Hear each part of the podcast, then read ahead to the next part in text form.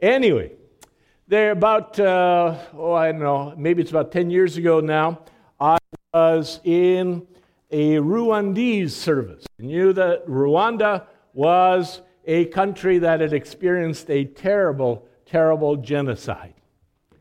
And this was, I believe, the 10th anniversary of that genocide. And what we were seeing during the service was the healing that comes from being able to draw on the strength and encouragement that God gives in the midst of adversity.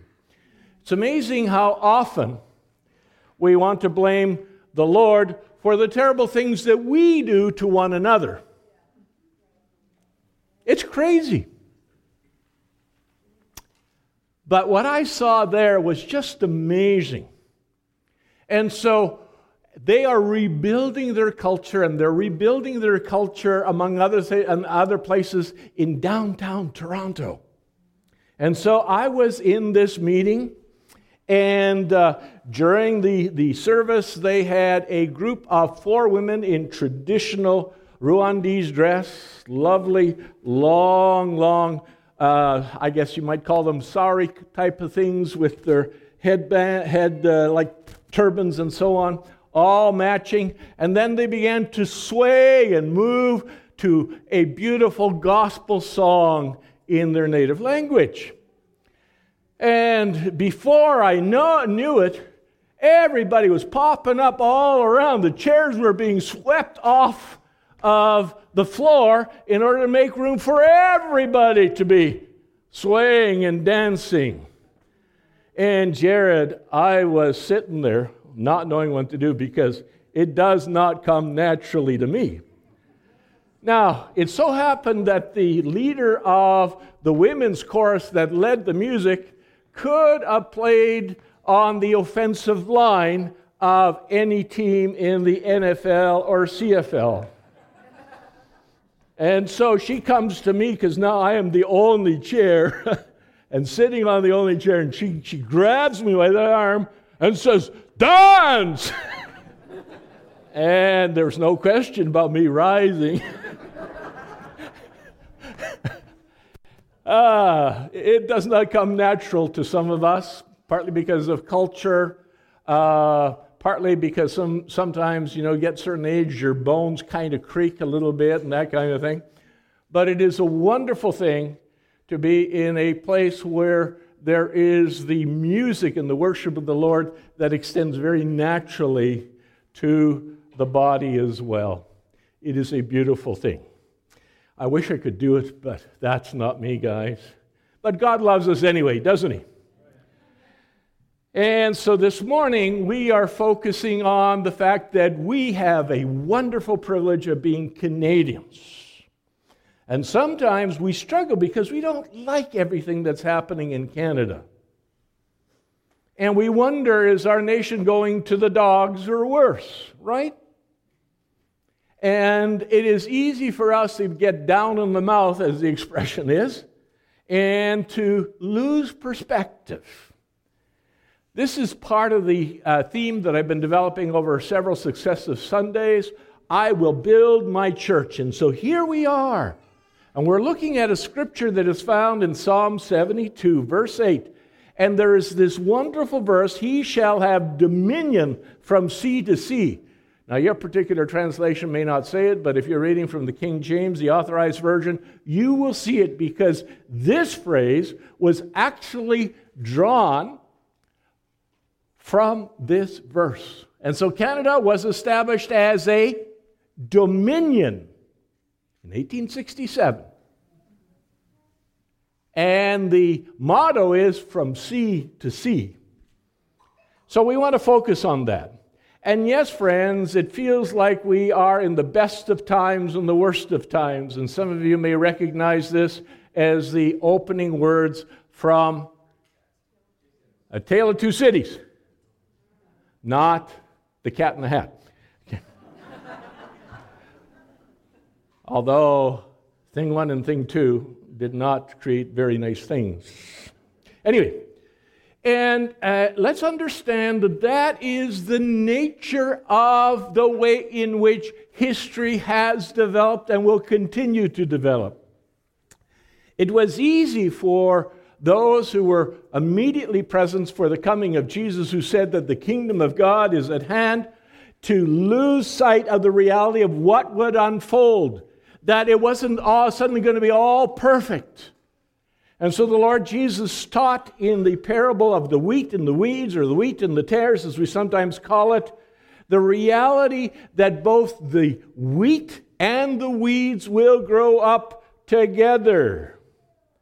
And as they grow up together, we see that as good increases, so does evil seem to prosper. And isn't that the reality that we eh, experience? We know that our lives are, in fact, in so many ways, so much better than our grandparents. Isn't that a reality? But we are also concerned because we are seeing other ways in which the rot seems to be setting in. So don't be surprised. This is all part of God's plan. He does not like to see the evil prosper, but it is part of the way He plans to unfold things in this period in which the reign of Jesus has begun but is not complete. And in this parable, He tells us very clearly that the good seed is not the Word of God, that's the previous parable, but that the good seed are the sons or the heirs of the kingdom. We are the good seed. I mentioned this last Sunday. And that means that we are the ones to be making a difference in our culture. We are the ones who are to be making a difference in our culture. Let me say, by you coming this morning, participating in worship, you are making a difference. You are a witness. By praying, you are also making a difference. We don't stop there, but that's at least an indication. I want to draw your attention to a book by Rodney Stark, The Triumph of Christianity. Now, it is unpopular to talk about the triumph of Christianity, but it doesn't change the facts. The facts are that the rea- uh, is the reality that Christianity has had a tremendous impact, not only in the West, that is in Europe and the Americas, but increasingly is having an impact in so many places. Now, not all of it is good, but that's also because not everything lines up with the way of Jesus. But in this particular book, Rodney Stark, who is a social historian, and the reason I'm basing this on the work of a social historian is because we are speaking to people who do not respect the authority of the Bible. True? Okay. And so he says there are four factors that he, as a social historian, has noted about the nature of Christianity that makes it such a powerful force for change. And let's understand, we've done some of the work and looked at some of the statistics of how indeed the movement of Jesus continues to grow and to prosper. It is not diminishing. And so he talks about the message, the scriptures, pluralism, and the link to uh, mo- modernity. First of all, the message. The nature of the message is life giving. Let me tell you, there is no other holy book like this. Nothing else. So, in dealing with, with some of my Muslim friends, I turn to the scriptures, I turn to the Psalms, I turn to the words of Jesus to give them hope. Because there are words of hope and encouragement. And you see, and in Islam, there is a recognition that God is the author of the Injil, the Gospel, and of the Torah, the books of Moses, the Old Testament. They don't read them, but it's remarkable the strength and the comfort that comes from them. The message of Jesus is life giving. There is a place of forgiveness. You don't have to work so hard in order to be good enough to get to heaven. And the reality is that most of us are honest enough to know that we ain't going to make it on our own steam. The second thing is the scriptures. The scriptures are unlike anything else that you will find.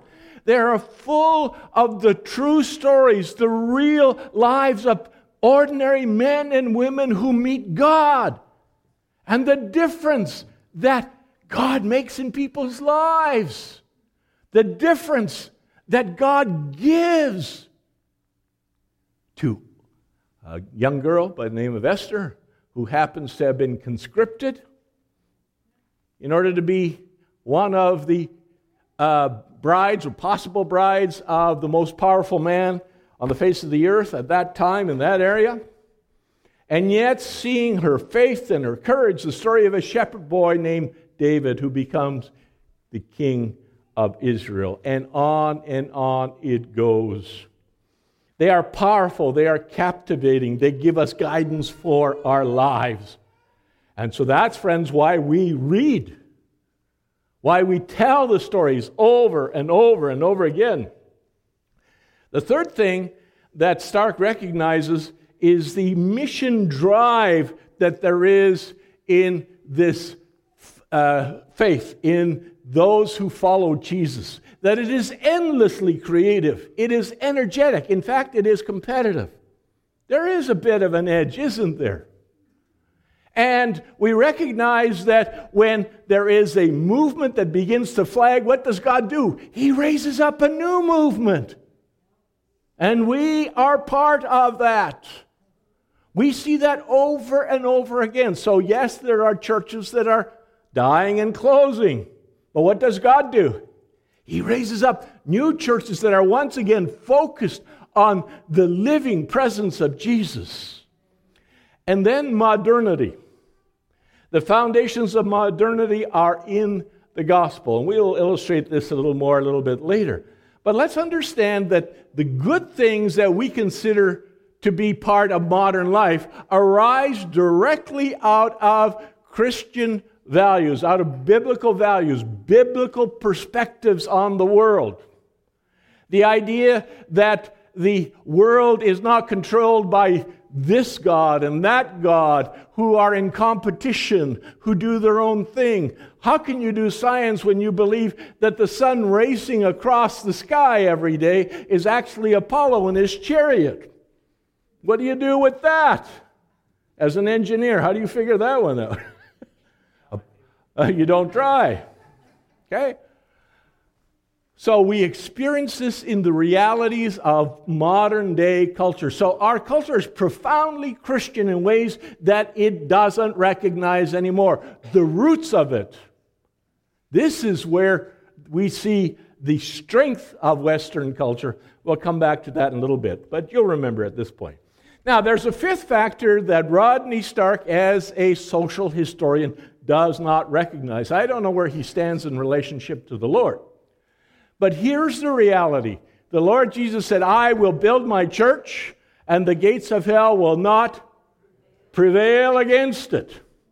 And as we have seen, that is the reality from a mere handful 2,000 years ago to some 2.3 billion people and growing.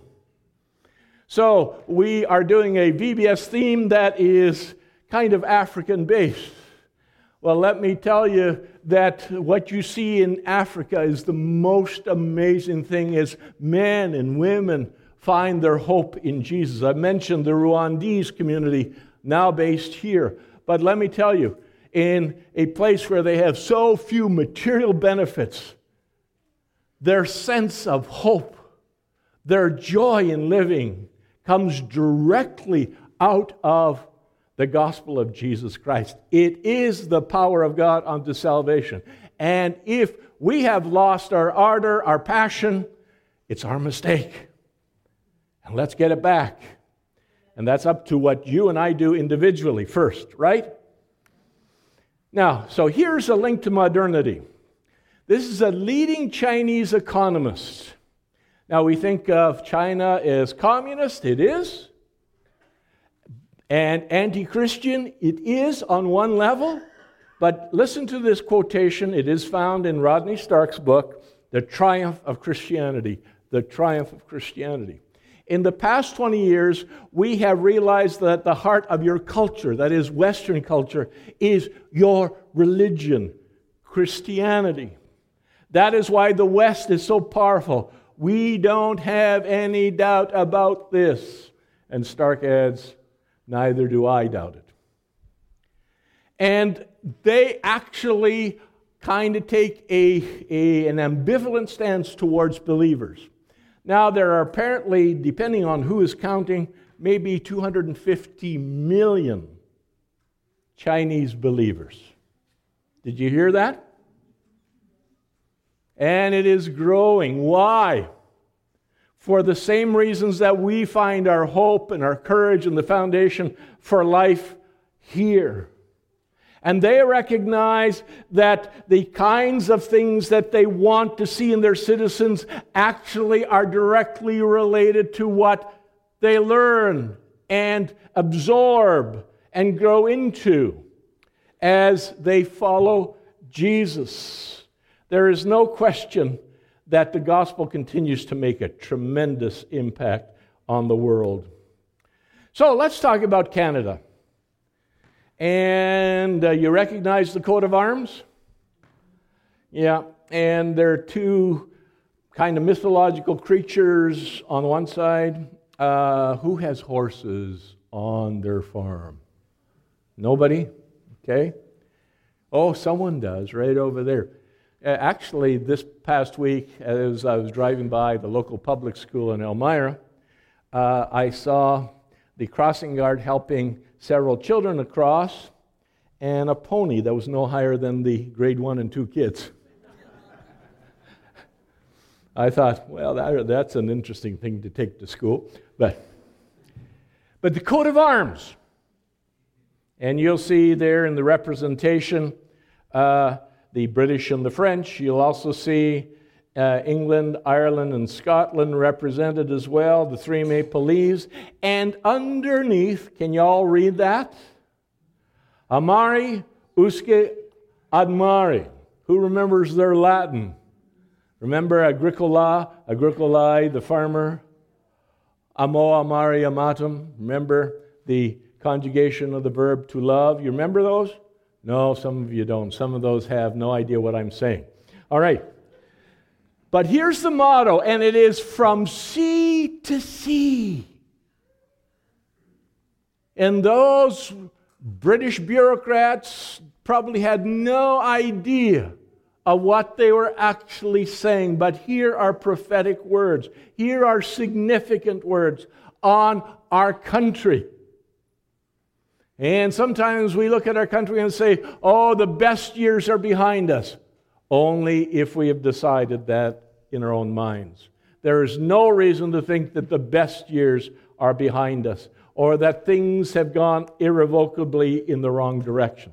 So we're going to spend a little time in Psalm 72, which is a messianic psalm. It speaks about the King of God.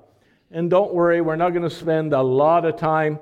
We're going to fly through this because I suspect that you'll want to go and have your Canada Day celebrations and gatherings. But here's verse 1 and 2 out of Psalm 72 Endow the king with justice, O God, the royal son with your righteousness. He will judge your people in righteousness, your afflicted ones with justice. Justice is one of the characteristics of the reign of Jesus. And he does bring justice. Every place where the teachings of Scripture have found foundation, they have made a tremendous difference. I'll give you some uh, very brief examples, but in the case of India, this goes to the very roots, the foundations of their uh, educational system, legal system, and medical system, as it does in ours. Some of you will know about the practice of sati. You know what that is? No? Well, if you are a wife, you will be glad to hear that we do not practice sati. Because you see, if your husband died, you get to be thrown on the funeral pyre. You get to be thrown in the fire and burned. And it is directly the work of those who knew Jesus. In fact, missionaries were in the very forefront. Now, the British administration were not appreciative of missionaries that came in to upset the Indian cultural patterns, you see? So, in fact, for a long time, they tried to keep the missionaries out. And uh, nevertheless, William Carey, who was in a Danish colony, had an impact on those who would become the administrators, the bureaucrats in the British administration, because the British ruled India for some 200 years. And that was during the time in which we see the eradication or the end of sati. Now, it is still apparently practiced some, in some places, but it is against the law. Human trafficking, the impulse against human trafficking.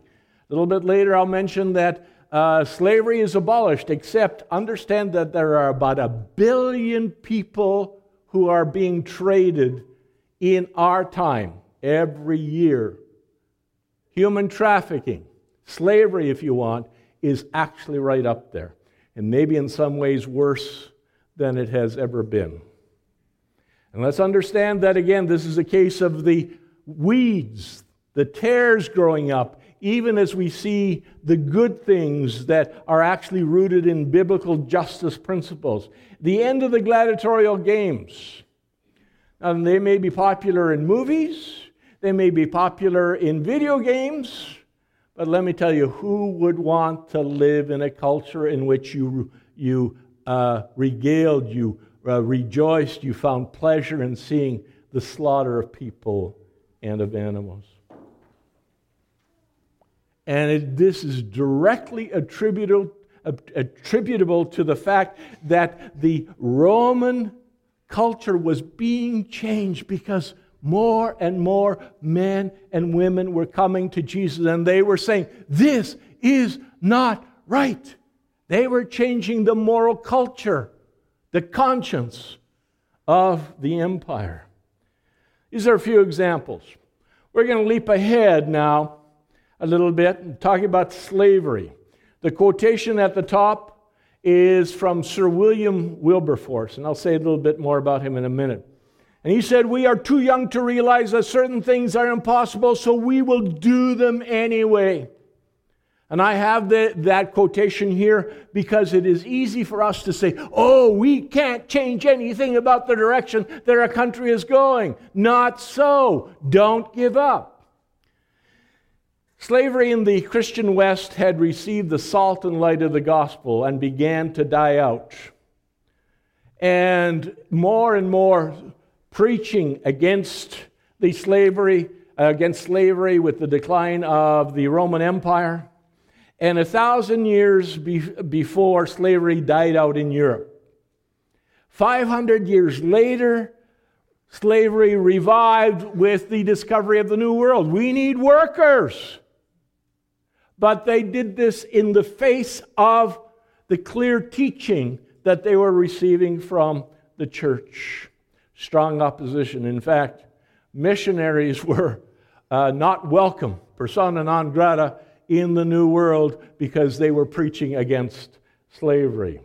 1833 is the beginning of the modern abolition movement again beaten. And so I flipped to Sir William Wilberforce. He was the leader of the abolition of slavery movement in Britain. And let's understand, in this time, Britain was indeed a world power uh, unrivaled. In 1787, he began to campaign in the British Parliament against slavery. And let's understand how deeply entrenched slavery was. It was thought if we don't have slaves, then our economies will collapse. He was relentless. He was a born again believer in Jesus. He was not popular, but he would again and again bring up this top, topic of the inhumanity, the injustice of slavery. And in 1807, Look how many years that is 1787 to 1807. Can you do the math? It took that long before there was the Slave Trade Act, which partially corrected the situation.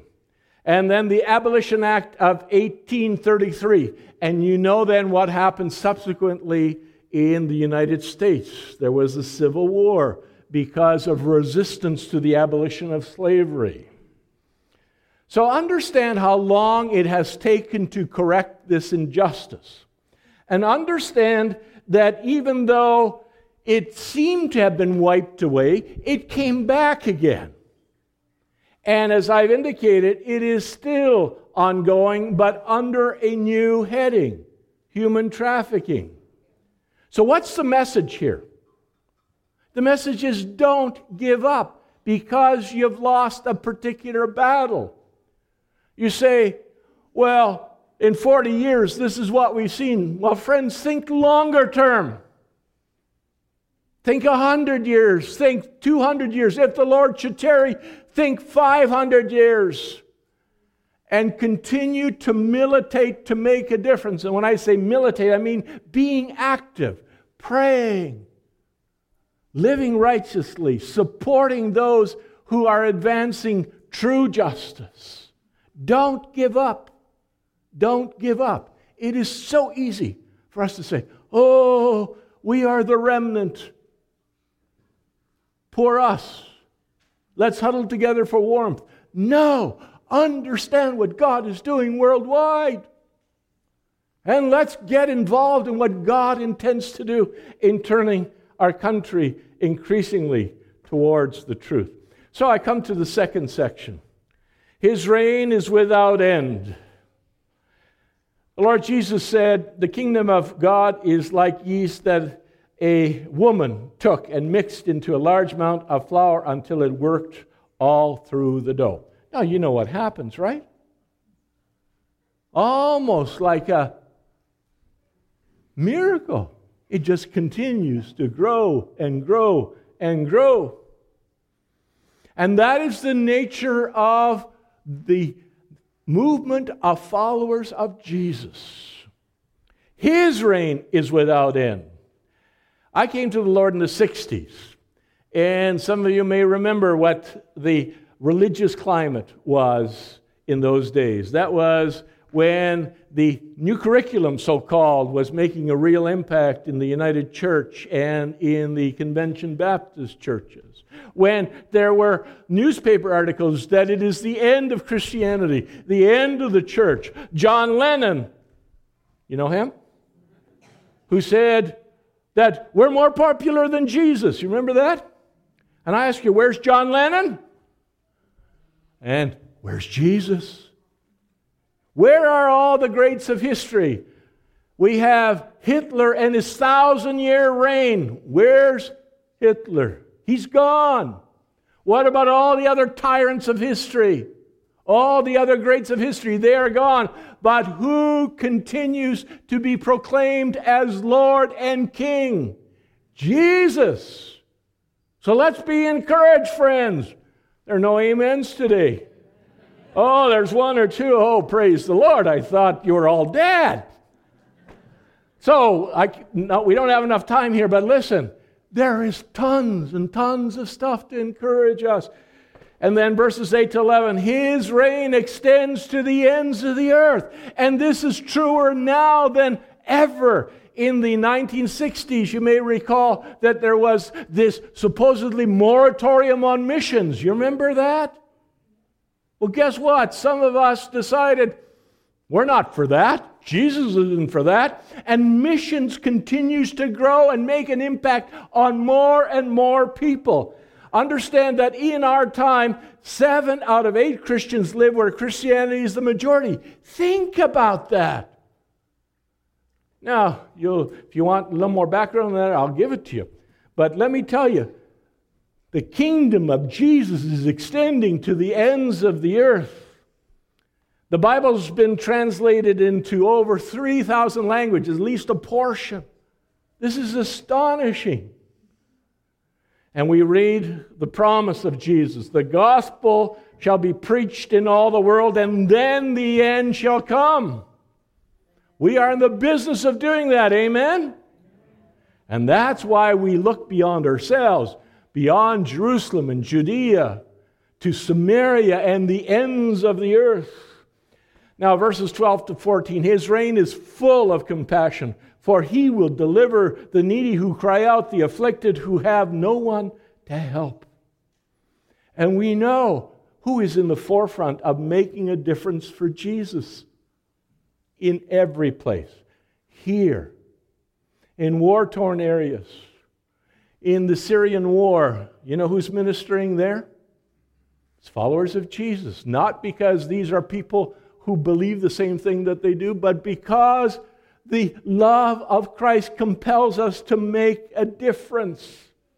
And we have the promise here that finally, one day, there is coming the time when He will wipe every tear from their eyes. There will be no more death or mourning or crying or pain. Can anybody say amen to that? I can say amen to that.